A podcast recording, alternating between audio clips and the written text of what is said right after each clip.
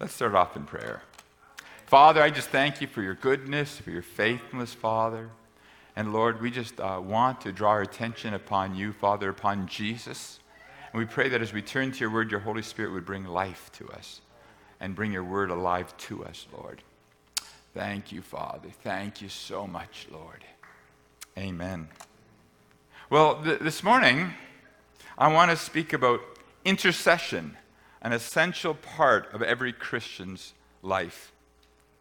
1 Timothy chapter 2 verse 1 Therefore I exhort first of all first of all that supplications, prayers, intercessions and giving of thanks be made for all men.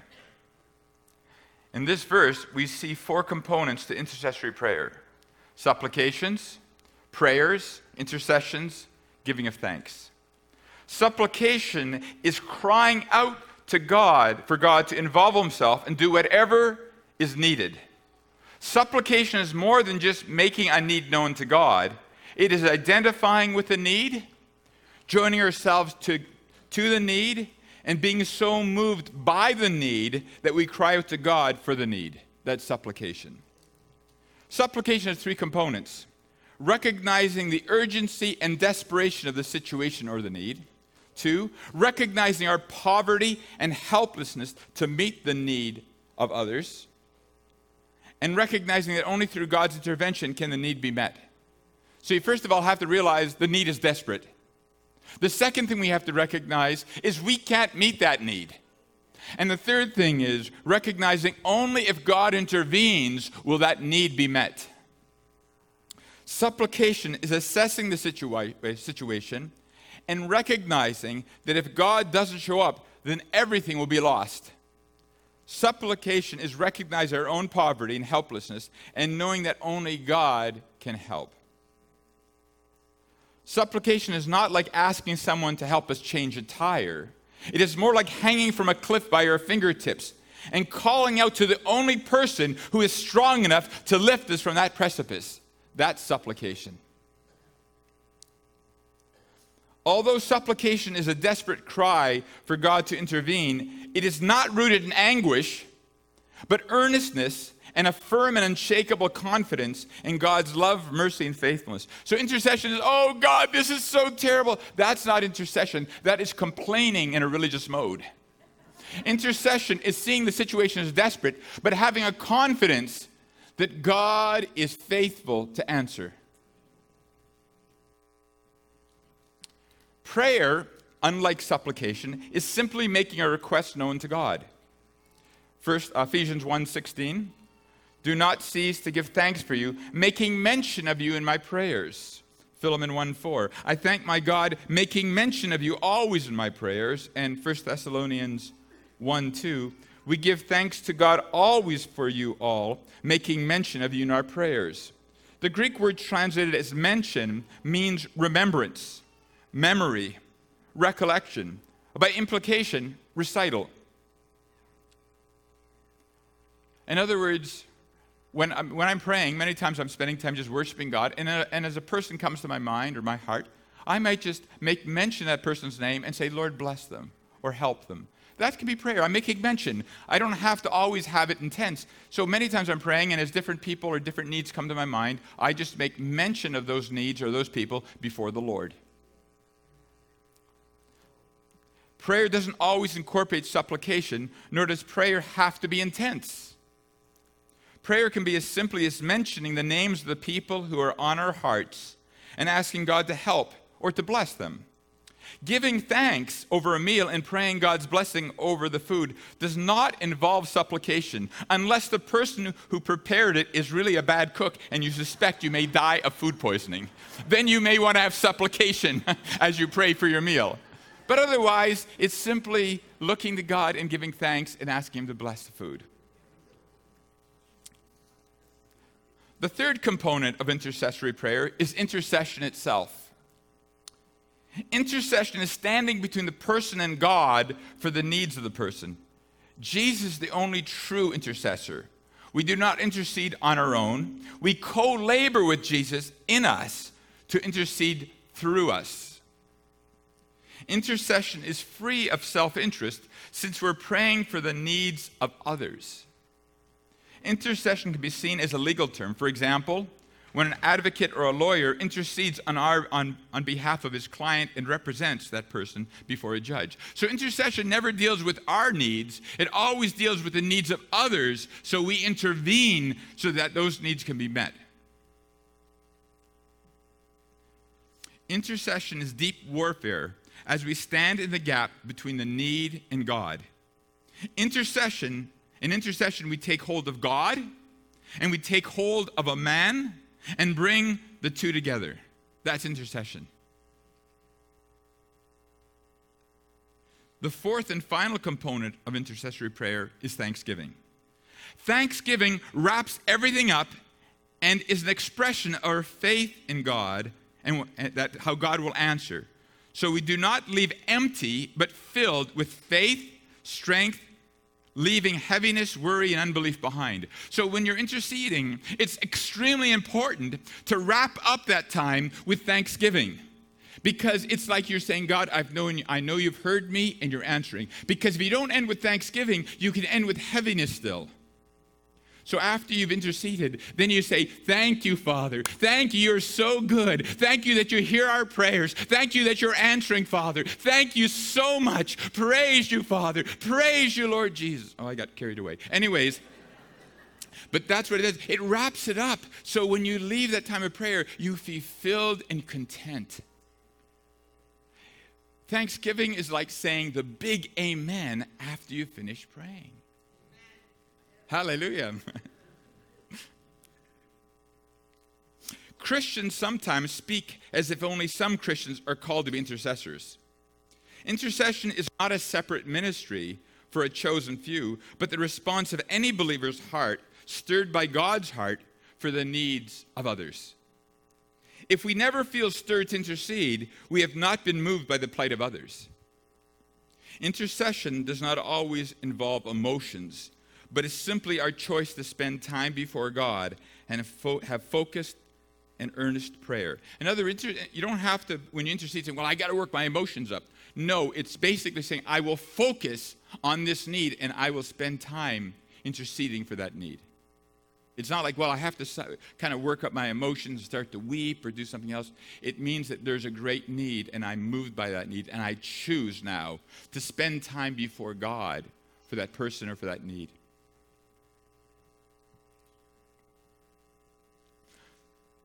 Some may be called to spend more time in intercession than others, but we're all called to be intercessors. Intercession really exemplifies our calling as Christians. We are to be witnesses of Christ. We are to warn the world of the coming judgment. And we are to share the good news of the salvation that God is offering each person through Christ's redemptive work at Calvary. We are to pray and intercede for God's redemptive purposes to be fulfilled in people's lives. So we're to share the gospel. We're to share the warning of, of what happens if someone refuses the gospel. We're to share the hope that God has offered to offer everybody, but we're also to pray and intercede for the redemption of those people. To pray that God will intervene. If we're not praying, then everything else is incomplete. I remember many, many years ago, I was witnessing to this one guy. He was a big bodybuilder. I mean, his, his, uh, his bicep was bigger than my leg. You know what I mean? He's just a huge guy. But he, he was very worldly. I started sharing the gospel with him, but he didn't really feel that, didn't see a significance to it. So I began to pray for him. And I said, God, do whatever you need to do in that man's life. Do whatever you need to do to have that man bow the knee and receive Christ. Whatever is necessary. And I prayed like that every day. And as I kept sharing the gospel, he's saying he started, things started falling apart in his life. Things were getting worse. And I kept saying to him, I'm praying for you. And he goes, I appreciate it. And every time I say, do whatever you need to do to bring that person to Christ. And things kept getting worse. And I'd see him, he goes, things are getting worse. I said, don't worry, I'm praying for you. but you know something? He came to Christ. I don't think he would have thanked me if he knew what I was praying for, but Intercession not only changes the world and other Christians, but it changes the ones who are interceding. If you don't have intercession in your life, you're missing something in how to develop the heart of God. Because intercession changes us.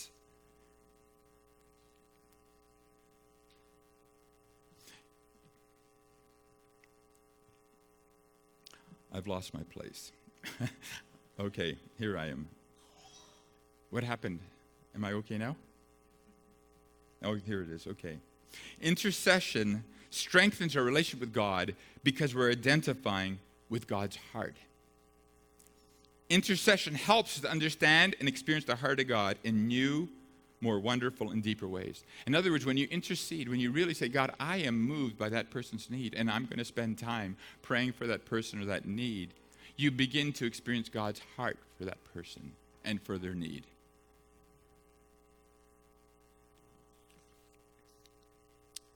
Romans 10:1 Brethren, my heart's desire and prayer to God for Israel is that they may be saved. We see Apostle Paul's deep desire for salvation, the salvation of Israel. Paul was deeply moved to pray for his brethren who did not know Christ. In Romans 9 1 to 3, I tell the truth in Christ, I am not lying, my conscience also bearing me witness in the Holy Spirit that I have great sorrow and continual grief in my heart. For I could wish that I myself were accursed from Christ, my brethren, my countrymen, according to the flesh. Paul was moved with supplication as he identified with the sufferings and loss that Israel had, was experiencing because of the rejection of Christ. I have great sorrow and continual grief in my heart. In other words, he was saying, Look at all the calamities and the sufferings that Israel has experienced not only as a nation, but individually. And he says, I have continual sorrow. In other words, he was identifying. He's like, oh, it's somewhere else. No, he, he was touched by their sorrows, by their losses. However, Paul's heart for Israel went beyond just supplication or prayer. He was moved to intercede.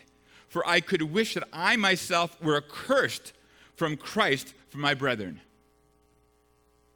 The most astounding words that Paul spoke were, For I wish I myself, or I, wish, I could wish that I myself were accursed from Christ for my brethren. What is he saying? He's saying, I wish I could be in hell. I wish I could be in torment so they could be saved.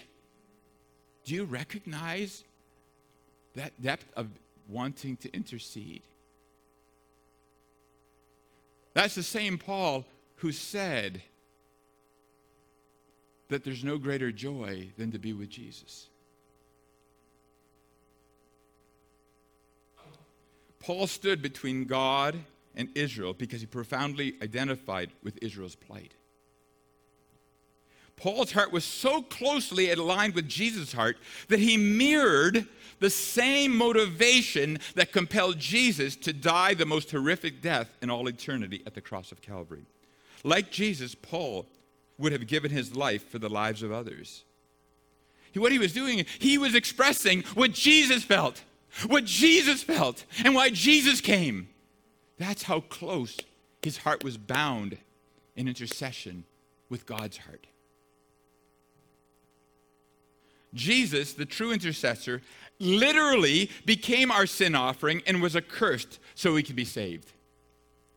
Galatians 3:13 Christ has redeemed us from the curse of the law having become a curse for us for it is written cursed is everyone who hangs on a tree See Christ while Paul said I would be willing to be accursed Jesus said I will be accursed I am willing and I will be accursed. So as Christ hung on that cross, he interceded between man and God, and he says, Curse me. Let me take the curse of mankind upon my body and upon my soul. And that's what Jesus did. Jesus literally became accursed and separated from his Father as he became our sin offering. As Jesus hung on the cross, the perfect bond between he and his Father was broken, and he cried out, My God, my God, why have you forsaken me? He said, I wish that I could be accursed and separated from Christ. But Christ actually became accursed and was separated from his Father at Calvary. So we see the reality of what it means to be intercessor, to stand in the gap. Through intercession, Paul's heart identified not only with the suffering and the loss of Israel, but with the heart of God that is filled with sorrow and grief for everyone who rejects Christ and ultimately experiences eternal separation from God in hell. You know, the thing is, many times when we pray for the lost, we may identify with their sorrow, but are we identifying with God's sorrow? Christ died for everyone. But you know, when we pray, one thing that stirs me is God's heart is yearning to save. God's heart is sorrowing and broken when someone rejects him and goes to hell. So when we're praying, we're not only praying on behalf of man, we're praying on behalf of God. We're identifying with God's heart. We can live this life so complacently and forget about all the people around us who do not know Christ. We can look around and think, oh, it's okay. But it's not only their sorrow and their loss, God's heart. God's heart is sorrowing, and God is looking for us as His body to intercede. Do we not care that people around us are being destroyed by sin, have rejected the gospel, but they need someone who will pray and intercede that they can experience that salvation? God's heart is breaking, and God is looking to us and say, Will you allow me to intercede through you?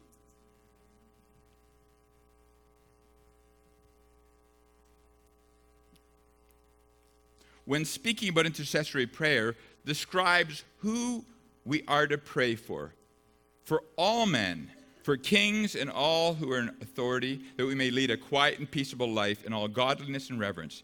For this is good and acceptable in the sight of God our Savior. Then Paul expressed God's heart of love for all men and his earnest desire to save all men, who desires all men to be saved and to come to the knowledge of the truth. God desires all men to be saved, even those people that are nasty to us, even those people who lie and slander us, even those people who cheat us, even that vacuum sales salesman that sold us that vacuum that didn't suck. you know, he wants us to intercede because he wants to save all men. When I pray and intercede for the lost, I'm not only conscious of the tragic and horrible state of those who do not know Christ, I'm also moved by the sorrow that the heart of God experiences as people reject the salvation that cost him so much. And so a really important thing when I'm praying for the lost is not only for the sorrow of those that are lost, that need Christ, but the heart of God that grieves over those who are walking in unbelief and rebellion. While I'm alive on this earth, there are some things I'm able to do that I will never be able to do in eternity. Only while I'm alive on this earth am I able to pray for the needs of people. Only while I'm alive in the earth am I able to share the gospel with those who are not yet saved. Once my earthly life ends and I am in heaven, I will no longer have the opportunity to lead people to Christ or to pray for those in need. Everyone in heaven will be saved and their needs will all be met. You know, while you're alive still, and everyone here is alive. Just wanted to remind you, so this includes everybody. you have an opportunity to share Christ with people. The day that your earthly life ends, that will be the last time. There are people all around us, and we're going to pray, God, help me. Help me, Lord, to touch those around. And the day that your life ends, you will be no longer able to intercede for people on this earth. But while we're alive, while we're alive, we can impact people and we can see God's love touching them. And we can say, God, make me that intercessor. Make me that light. Make me that witness. Let me not be cold hearted. Let me not be so selfish that I forget the lost and not, I don't want to forget your heart. Every day I pray for revival. Every day I pray for signs, wonders, miracles, and healings to confirm the truth of the gospel. Mark 16, 20. And they went out and preached everywhere, the Lord working with them and confirming the word through the accompanying signs. Amen. As I pray for revival, my heart is filled with anticipation and joy, looking forward to the day when I will see the power of the Holy Spirit manifest in unimaginable ways. I've been praying for that way for every day for decades. God has done some amazing things, but I'm looking forward to when there will be such a move of God. Such a move of God. That lives will be powerfully transformed. And I pray for signs and wonders and miracles and healings every day. Because it's the dinner bell for the call of salvation. When people start getting healed, and we've had some healings here, but when people start getting healed en masse, people flock into the churches, and we have a message to take out into the world. And I don't get tired because I know that God is hearing me. I know He's hearing me. And not only me, He's hearing many people who are praying for revival, not only for the city of London, but for the body of Christ around the world. And so I'm just continuing to pray with anticipation for what God is going to do. 1 Timothy chapter 2 verses 5 and 6. For there's one mediator and one, one God and one mediator between man and God, between God and man, the man Christ Jesus, who gave himself as a ransom for all to be testified in due time. It's interesting, he says, the man Christ Jesus. Why would it say the man Christ Jesus? Because to be a mediator, you have to be able to represent both parties. So Jesus Christ is God, so he could represent God. But he also came fully as a man, so he could represent man. And then coming as a man to be that mediator, it says, who gave himself a ransom for all to be testified in due time. What's a ransom? You pay the price that somebody else owes. But he only could do that as a man. So he came between God and man, and he took that punishment upon himself. Jesus is the true intercessor who intercedes between God and man. He fulfilled the role as the perfect and true intercessor by becoming the ransom by which we all can be saved. Now, Jesus Christ is looking to each of his children to co labor with him so we will pray and intercede for the needs of those around. If we lack a component of intercessory prayer in our lives, we will find something sadly lacking in our relationship with God. We will tend to be self focused and oblivious to the needs and sufferings of others. If we fail to rise to the occasion to intercede for the needs of others, we will become more and more self-centered and selfish. Romans 8:24 For we were saved in this hope, but hope that is seen is not hope. For why does one still hope for what he sees? Intercession is being able to hope for what we do not see. Intercession is being able to believe for what it seems impossible. Intercession is to pray for things that are much bigger than us, the salvation of the world. Romans 8:25. But if we hope for what we do not see, we eagerly wait it, wait for it with perseverance. Intercession must be motiv- motivated by a deep desire. We eagerly wait for it. We eagerly wait for it. Intercession must contain a wonderful balance between expectation and patience with perseverance. Without expectations, we'll lack the motivation and zeal to persevere in prayer. However, without patience, we will grow discouraged and quit if we fail to see results quickly. Sometimes I've prayed and I've seen God answer in hours or days. And others, I've seen God answer in years. And there's things I'm still looking to for God to answer. But I do it with anticipation, but perseverance. I'd like to read a, a true story. How many people have heard of Jim Cymbala? Right? He's uh, the founding pastor of the Brooklyn Tabernacle Church. And um, he founded a church on prayer. They would have a prayer meeting Tuesday nights of a thousand people. People, people have come to salvation who were so completely lost, so hopelessly lost, and the power of God has saved them and transformed them. But this is a story from his book, Fresh Wind, Fresh Fire. My oldest daughter, Chrissy, had been a model child growing up, but around the age of 16, she started to stray, not only from us, but also from God. In time, she even left our home. There were many nights when we had no idea where she was. As the situation grew more, grew more serious, I tried everything. I begged, I pleaded, I scolded. I argued. I tried to control her with money. Nothing worked. She just hardened more and more. While this was going on, my wife Carol needed an operation. During the post surgical depression that followed, the devil took the opportunity to come after her and say, You have a big choir, you're, you're making albums, you're doing outreach at Radio City Music Hall. Fine.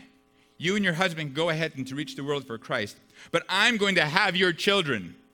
I've already got the first one, and I'm coming after the next two. One day, Carol said to me, Listen, we need to leave New York. I'm serious. This atmosphere has already swallowed up our daughter. We can't raise our kids here. Then in November, I received a call from a pastor friend I had persuaded Chrissy to talk to. He said, Jim, I love you and Carol, but Chrissy is going to do what Chrissy wants to do. She's 18, she's determined, and you have to accept that's what she's decide, what she decides. You don't have much choice. I hung up the phone. I couldn't accept Chrissy being away from the Lord. God strongly impressed me that I was to converse with no one but God. In fact, I should have no further contact with Chrissy until God acted. Christmas came, and it was nearly impossible to keep my composure, trying to open presents with the other children and no Chrissy. February came, one cold Tuesday night during prayer meeting. I talked from Acts 4 about how the church boldly called on God in the face of persecution. We entered into a time of prayer. Everyone reached out to the Lord spontaneously or simultaneously. An usher handed me a note. A young, young woman whom I felt to be spiritually sensitive had written Pastor Cymbala, I feel impressed that we should stop the meeting and all pray for your daughter. In a few minutes, I picked up the microphone and told the congregation about what just had happened. The truth of the matter, I said, although I haven't talked much about it, is my, that my daughter is very far from God these days. She, she thinks up is down and down is up, light is dark and dark is light. But I know God can break through her. And I'm going to ask our assistant pastor to lead us in prayer for Chrissy. Let's all join hands across the sanctuary. To describe what happened in the next few minutes, I can only imply a metaphor. Their church turned into a labor room. There arose a groaning, a sense of desperate, desperate determination, as if to say, Satan, you will not have this girl. Take your hands off. When I got home that night, I said to Carol, it's over. What's over? She wondered. It's over with Chrissy. I tell you, if there's a God in heaven, this whole nightmare is finally over. 32 hours later, as I was shaving, Carol burst through the door. Go downstairs, she blurted. Chrissy's here. It's you she wants to see. I wiped off the shaving foam and I headed down the stairs, my heart pounding. As I came around the corner, I saw my daughter on the kitchen floor, rocking in her hands and knees, sobbing. Cautiously, I spoke her name Chrissy. She grabbed my pant leg and began to pour began pouring out her anguish. Daddy, Daddy, I've sinned against God. I've sinned against myself. I've sinned against you and Mummy. Please forgive me. Then suddenly she drew back. Daddy, she said with a start, who was praying for me? Who was praying for me? Her voice was like that of a cross examining attorney. What do you mean, Chrissy? On Tuesday night, Daddy, who was praying for me? In the middle of the night, God woke me up and showed me I was heading towards this abyss. There was no bottom. It scared me to death. I was so frightened. I realized how hard it had been, how wrong, how rebellious. But at the same time, it was like God wrapping his arms around me and held me tight. He kept me from sliding any further as he said, I still love you. Who was praying for me Tuesday night? She was headed towards a life of destruction, a life of total destruction. But there were people who were willing to pray. But that Tuesday night prayer intercession didn't happen on its own because Jim and Carol had been interceding for their daughter for months and months and months. And it prepared the way for that entire church to intercede and to see her. turn back to Christ. In fact, now she's married to a man who's also a pastor.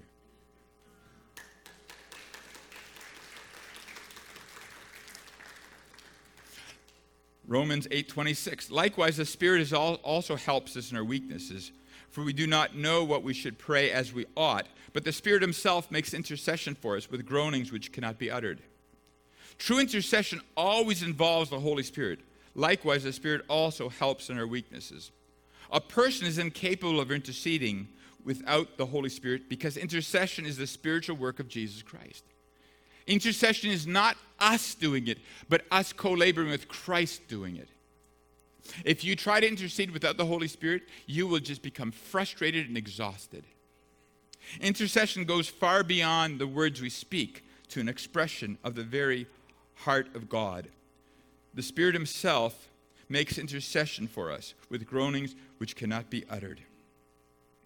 I've shared this before with you, but it's one of my times that I've really experienced a very deep intercession. It happened in a, uh, when was Dad saved, Harvey? 1995. So this happened probably in 1994. And it was in a prayer meeting, and my pastor was there, was about 20 of us, we're all praying in this home. And as we're praying, I was just praying in tongues, worshiping God, and all of a sudden, on my heart, came my father. My father had been in a, uh, a work labor camp for five years. Most of our family was murdered by the Nazis. When he got out, he weighed 85 pounds. He had seen things that are so horrible that you cannot imagine. Came to Canada, got married, and now he was an old man. He had some strokes.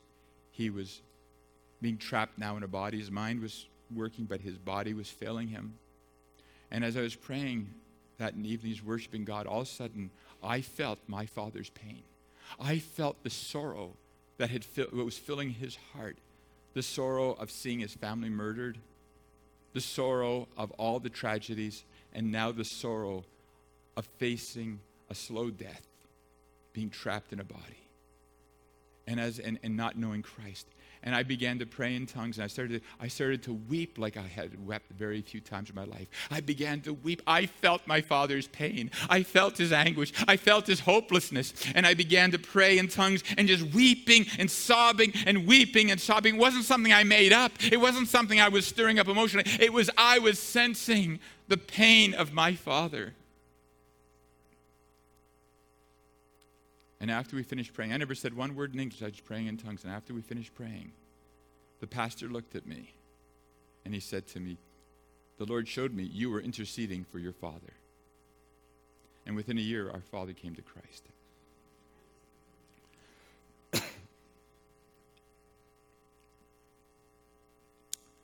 God is looking for those who are willing to come into agreement with his heart so he can express his heart through us in intercession. Romans 8:27. Now, he who searches the heart knows the mind of the Spirit is, what the mind of the Spirit is, because he makes intercession for the saints according to the will of God. Intercession is not an expression of what we want, but it is an expression of the will of God, because he makes intercession for the saints according to the will of God. In other words, when we're interceding, it's because God has shown us his will. It's not like, oh God, I pray that they will get that Cadillac, Cadillac or maybe Cadillac's not a good card anymore. I don't know. But anyways, I'm not watching the cards. But, but the point is, no, intercession is where God puts on our heart what's on his heart. God will reveal his will to us through the word of God as we study and meditate on his word.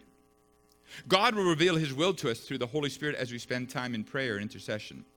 Through intercession, our will, desires, and goals begin to come into line with God's.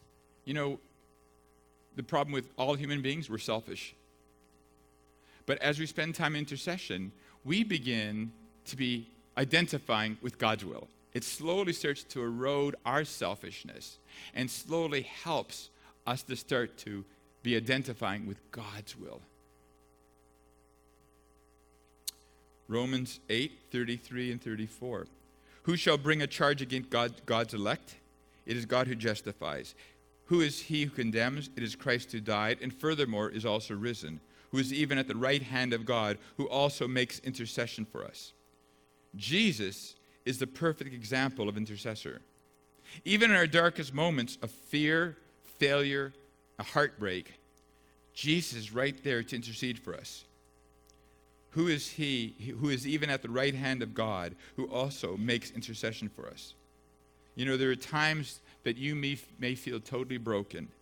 There are times that you may feel you have failed God, or you're filled with fear, or you're discouraged, or you're overwhelmed.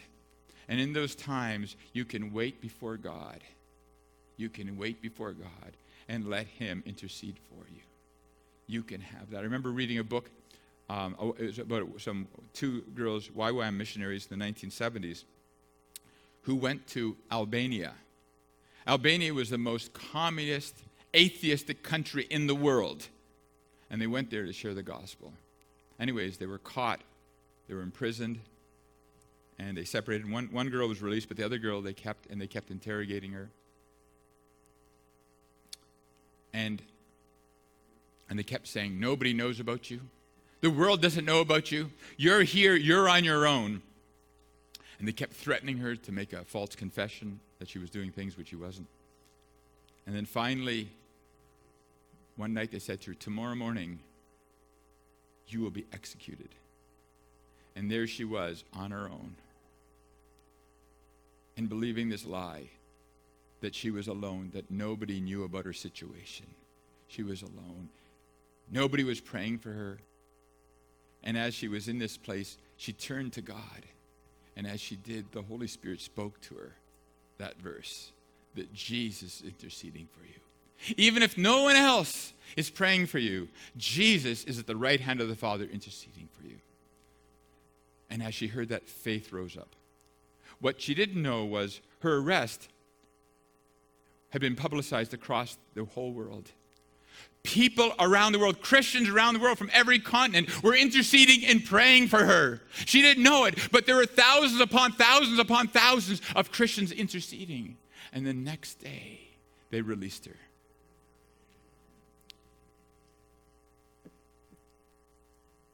Jesus not only interceded for his disciples during his earthly ministry, but he continues to intercede for us at the right, t- at the right hand of, God, of the Father in heaven. You know, remember that Jesus is always interceding on our behalf.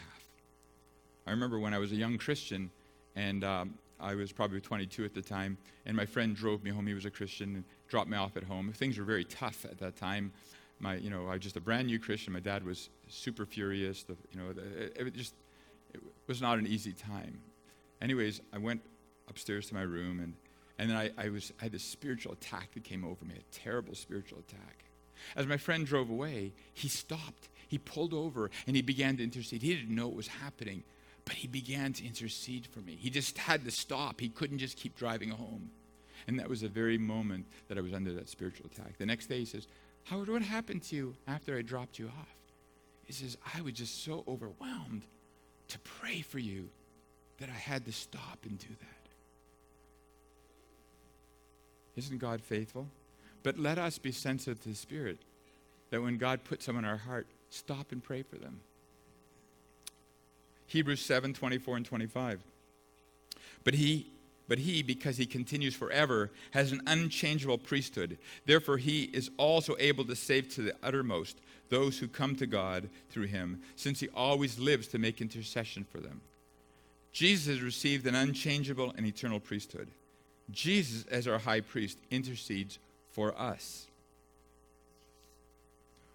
One of the important ways that Jesus saves us to the uttermost is through intercession he is also able to save to the uttermost those who come to God through him. Christ is our resurrected Savior, not our dead hero. As our resurrected Savior, He continues to live to intercede for us so we can come to complete victory and freedom, since He always lives to make intercession for them. So, those times when you're overwhelmed, when you feel, God, I don't have the strength I don't know how to deal with this anxiety or fear or shame or guilt or hopelessness that the enemy would try to bring on you. Just come before God and let Him minister to you. Jesus, just as Jesus is our high priest, we are priests to God, and one of our responsibilities as priests is to intercede for others. That's what priests did. They intercede between God and the people. Jesus is our high priest, but we are to be priests unto God. Every believer is called to be an intercessor. Why don't all Christians respond to this calling to intercede? There is a cost to intercede in prayer. There is a cost. Intercession will cost us our time. It will cost us our time. Sometimes we're so busy, we don't want to give up our time. We want to do whatever we want to do. But there is a cost, and the biggest cost is our time. Second, intercession means we need to be willing to be touched with the plight and sorrows of others. Sometimes when we see others suffering, we see others sorrowing. It's so easy to want to turn away from seeing that sorrow because it is painful sometimes. But intercession is willing to look and to see the plight and the sorrows of others and let that touch us.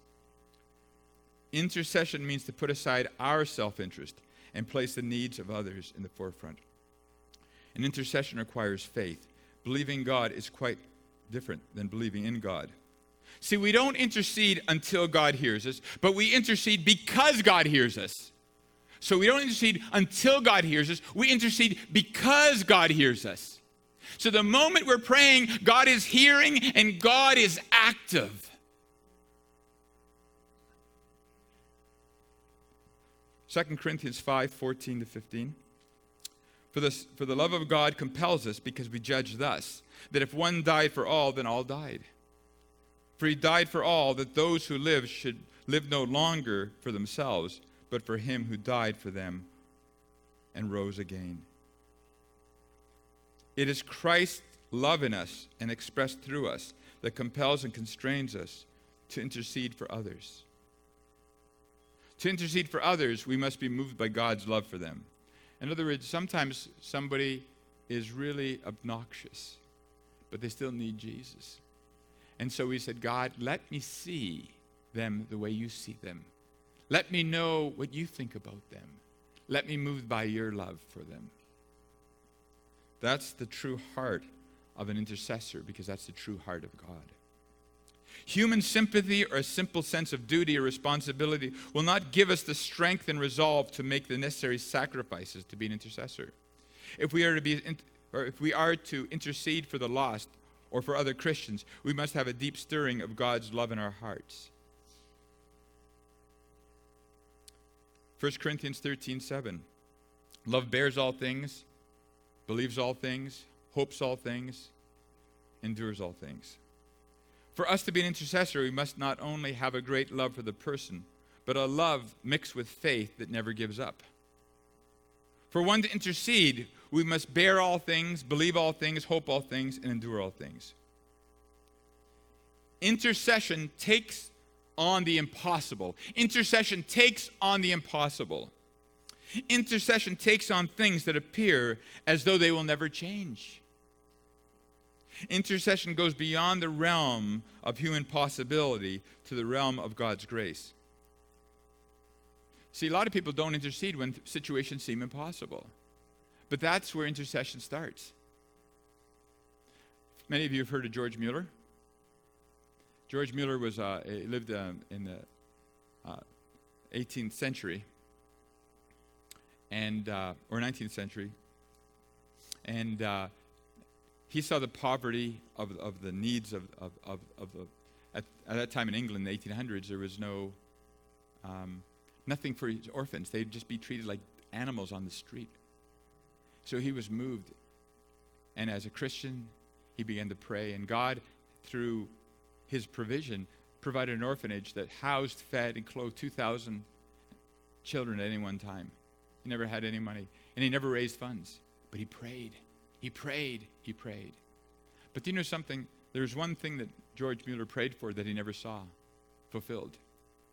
For 60 years, George Mueller prayed for a friend of his who was not a Christian. For 60 years, he prayed for that man, and he never saw him come to Christ. But when George Mueller died at 90 something years old, at his funeral, that man came to Christ. But George Mueller never gave up.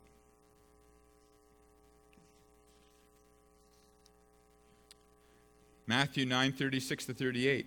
But when he saw the multitudes, he was moved with compassion for them because they were weary and scattered like sheep having no shepherd. Then he said to his disciples, The harvest truly is plentiful, but the laborers are few. Therefore, pray the Lord of the harvest to send out laborers into his harvest field. When Jesus was moved with compassion for people, he always acted on their behalf. Our first response in seeing the great sea of humanity that still do, uh, uh, that still do not know Christ is intercede. Therefore, pray the Lord of the harvest to send out laborers into the harvest. Every day, do you pray for the Lord of the harvest to send forth laborers? Do that. Every day, pray that God send forth laborers. Send forth laborers, Father. Bring forth a great harvest. Intercession is the most important first response to seeing a breakthrough. Intercession paves the way for God to lead us and others to action in the natural realm and to send out laborers into his harvest. Ezekiel 22, verses 30 and 31. So I sought for a man among whom would make a wall and stand in the gap before me on behalf of the land that I should not destroy it but I found no one. Therefore, I poured out my indignation on them. I have consumed them with the fire of my wrath, and I've recompensed their deeds on their own head, says the Lord God. This verse shows the absolute necessity for intercessors and the result of a lack of intercessors. God saying, My judgment was coming on them, but I didn't want my judgment. I was looking, would someone be a wall between myself, the judgment, and, and, and them? Would, who would be willing to intercede? But there was no one willing, and so my judgment and wrath was poured out. It says in Isaiah 59 16 he saw that there was no man and wondered that there was no intercessor. Therefore, his own arm brought salvation for him, and his own righteousness it sustained him. God was appalled and astounded that there was not one person to intercede and stand in the gap for the people. So Jesus came as a man to intercede for mankind. God operates by laws and principles which he has established. For example, there's the law of retribution, the consequences of sin there's also the principle of mercy that God has established. If there is no intercessor and no one to intercede, then the law of, of the consequences of sin run its course. Mercy is a higher law than the law of condemnation. Intercession does not change God's mind, but implores God to use a higher law, the law of mercy. Psalm 147, verses 10 and 11. He does not delight in the strength of the horse. He takes no pleasure in the legs of man. The Lord takes pleasure in those who fear him and those who hope in his mercy. Intercession releases the grace of God, the mercy of God. Thus, intercession is very close to the heart of God. Through intercession, God invites us and gives us the privilege to be included in his victories. As believers, we are Christ's body. We're his hands and his feet and his mouth. Christ wants to express himself, and we are his chosen way to act on his behalf. I want to read one more testimony. This happened in the Isle of Lewis, Lewis in Scotland, the Hebrides Islands. It started in 1949, this testimony. In 1949, the presbytery, presbytery issued a proclamation to be read in all the free churches in the Isle of Lewis. The proclamation called on the people to consider how they had neglected their salvation and how this grieved God's heart. Church attendance was down, and the younger generation was increasingly influenced by the values of the world, not Christian values. At that time, not a single teenager attended the church. They called on the church churches to consider the consequences of their lack of repentance and to turn back to God. Two praying sisters, Christina, age 82, and double over with arthritis, and Peggy, 84, totally blind, took the call to heart. They developed a common concern for God to do something in the parish, and they began to pray to God. One evening, Peggy, who was blind, had a vision. In the vision, she saw the churches crowded with young people, and she told her sister, I believe revival is coming to the parish. See, prayer enables them, enabled them to find God's will. God visited them, giving them an unshakable assurance that the revival that they and others had been praying for for, for months was near. Peggy told her sister, This is what God has promised. I will pour out upon him that is thirsty, and floods upon the dry ground. And we are dealing with a covenant keeping God. Peggy sent her minister and told him her dream. Peggy said, I'm sure, Mr. McKay, that you're longing to see God work. What about calling the elders and deacons together and spend two nights a week in prayer? You've tried missions, you've tried evangelism, but have you tried God?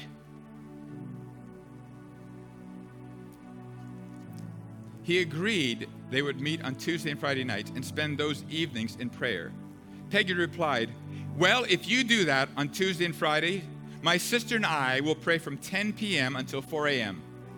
every Tuesday and every Friday. For months, the minister and the elders and deacons met with God twice a week in earnest prayer. That's the power of perseverance. The very same day, there was a group praying with Mr. McKay at a barn about 12 miles away. A young deacon stood up and read part of Psalm 24.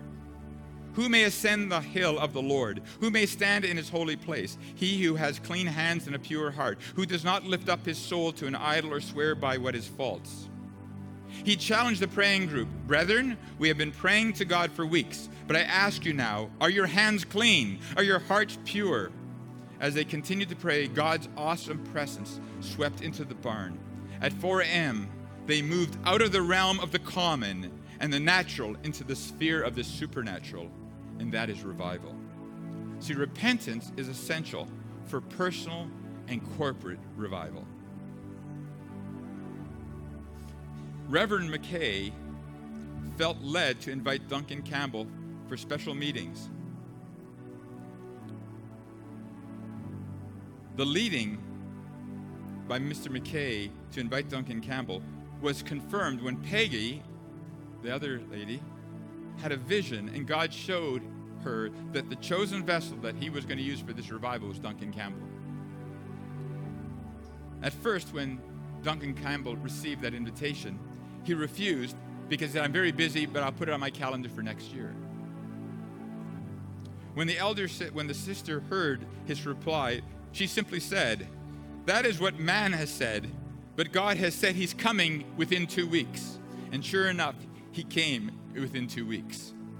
And his intended stay was for a few weeks, but he stayed there for a whole two years. Duncan Campbell described what happened next. God was beginning to move, the heavens were opened. We were on our faces before God when at 3 a.m., God swept in. We, were, we knew the forces of darkness were going to be driven back and men were going to be delivered. When we left the cottage, we discovered men and women seeking God. There was a light on in every house. No one seemed to be thinking of sleeping. As they were going through the village and the town, every light on was in every house. People were awake. Later in the morning, the church was crowded. A stream of buses came from every part of the island, yet no one could discover who had told them to come.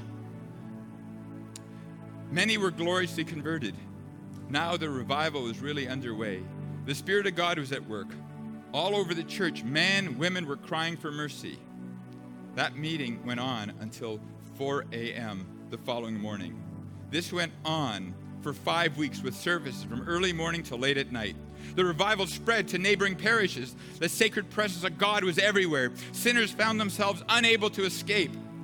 One, one pub owner mourned, The drink trade on this island is ruined. Although the peak of the revival was between 1949 and 1952, the blessings continued to flow for many more years. In 1957, God again manifested his power, this time in an island that had never known revival.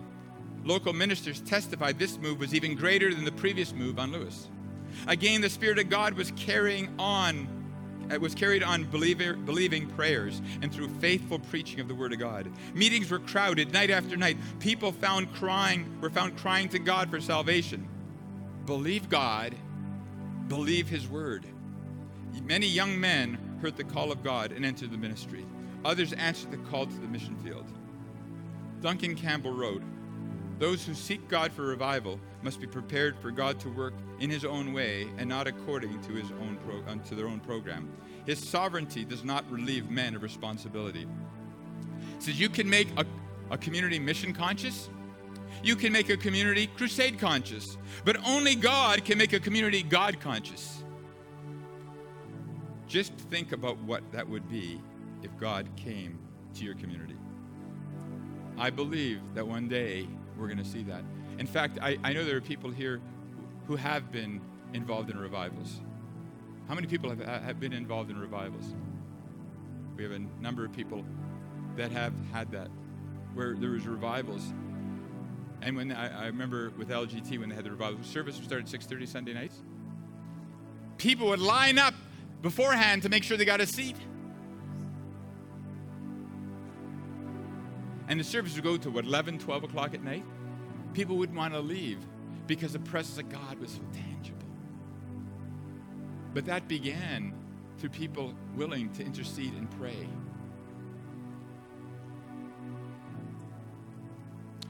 Intercession offers us an opportunity to transform history. You have an opportunity to be ones that God used to transform history. Intercessory prayer is not done out of shame, guilt, or compulsion. Intercessory prayer is an invitation that Jesus called us to co labor with Him in prayer to see His glory manifest. I want to encourage you. If you know Jesus, God wants you to be an intercessor. You know, we have a Sunday morning pre service prayer every Sunday morning at 9 o'clock upstairs in the sanctuary, the chapel upstairs. We have a Wednesday morning prayer meeting, 6 a.m. It's a bit young. That we meet every every every Wednesday morning at 6 a.m. from 6 a.m. to 7:30 every Wednesday morning, building just beside us. We've been doing that for 22 years now. At 22 years, for an hour and a half every Wednesday morning, we've been praying, and I'm praying for revival. Just like to, you know, encourage you, if you're able to, come early to pray Sunday mornings, or come really early, Wednesday mornings, but also to pray at home. But if you want to strengthen your prayer life, get involved in corporate prayer. There's something about corporate prayer that invigorates our personal prayer life. Absolutely. It's in corporate prayer that I learned how to spend time before God in private prayer. And could we all stand? Let's just pray for a few moments, and then Morgan is going to lead us in worship. Father, Lord, we thank you, Father. I pray, Lord, that you would move in our midst. Father, if there's anyone here who has not received you, Father, has not put their faith in Christ, I pray, pray that your Holy Spirit would stir them this morning, knowing that you're there. You're there, Lord, to hear them, to save them, to embrace them as your children. And I pray for each one of us, not for our church only. I pray for every church in the city of London, Ontario. I pray for every believer in this city. Awaken us, Father. Awaken us, Father. The needs are so great in this city. There's so many lives are destroyed by sin, destroyed by temptations, destroyed by drugs. Families are being ripped apart, Father. Oh God, let us be those that intercede. Let us be those who busy ourselves by waiting upon you, Father. Oh God, for your heart is broken for the lost and for the broken, Lord. And Father, let us stir us up, awaken the people of God in the city of London, Ontario that we would be intercessors, Father, and we would see those miracles. We would see the Spirit of God move. We would see Christ glorified. Oh, yes, Father. Glorify your Son, Jesus Christ, in us and through us, that we would see many come to salvation. Oh God, you see the broken hearts, the broken lives in the city, those who do not know you, Father. And we know it's your heart, it's your love. So use us, Father. Use us, Father, to be those intercessors, Lord, to see revival come to the city of London, Ontario, and beyond, Lord. Thank you, Father. Stir us, Lord. Stir us, Father. Hallelujah.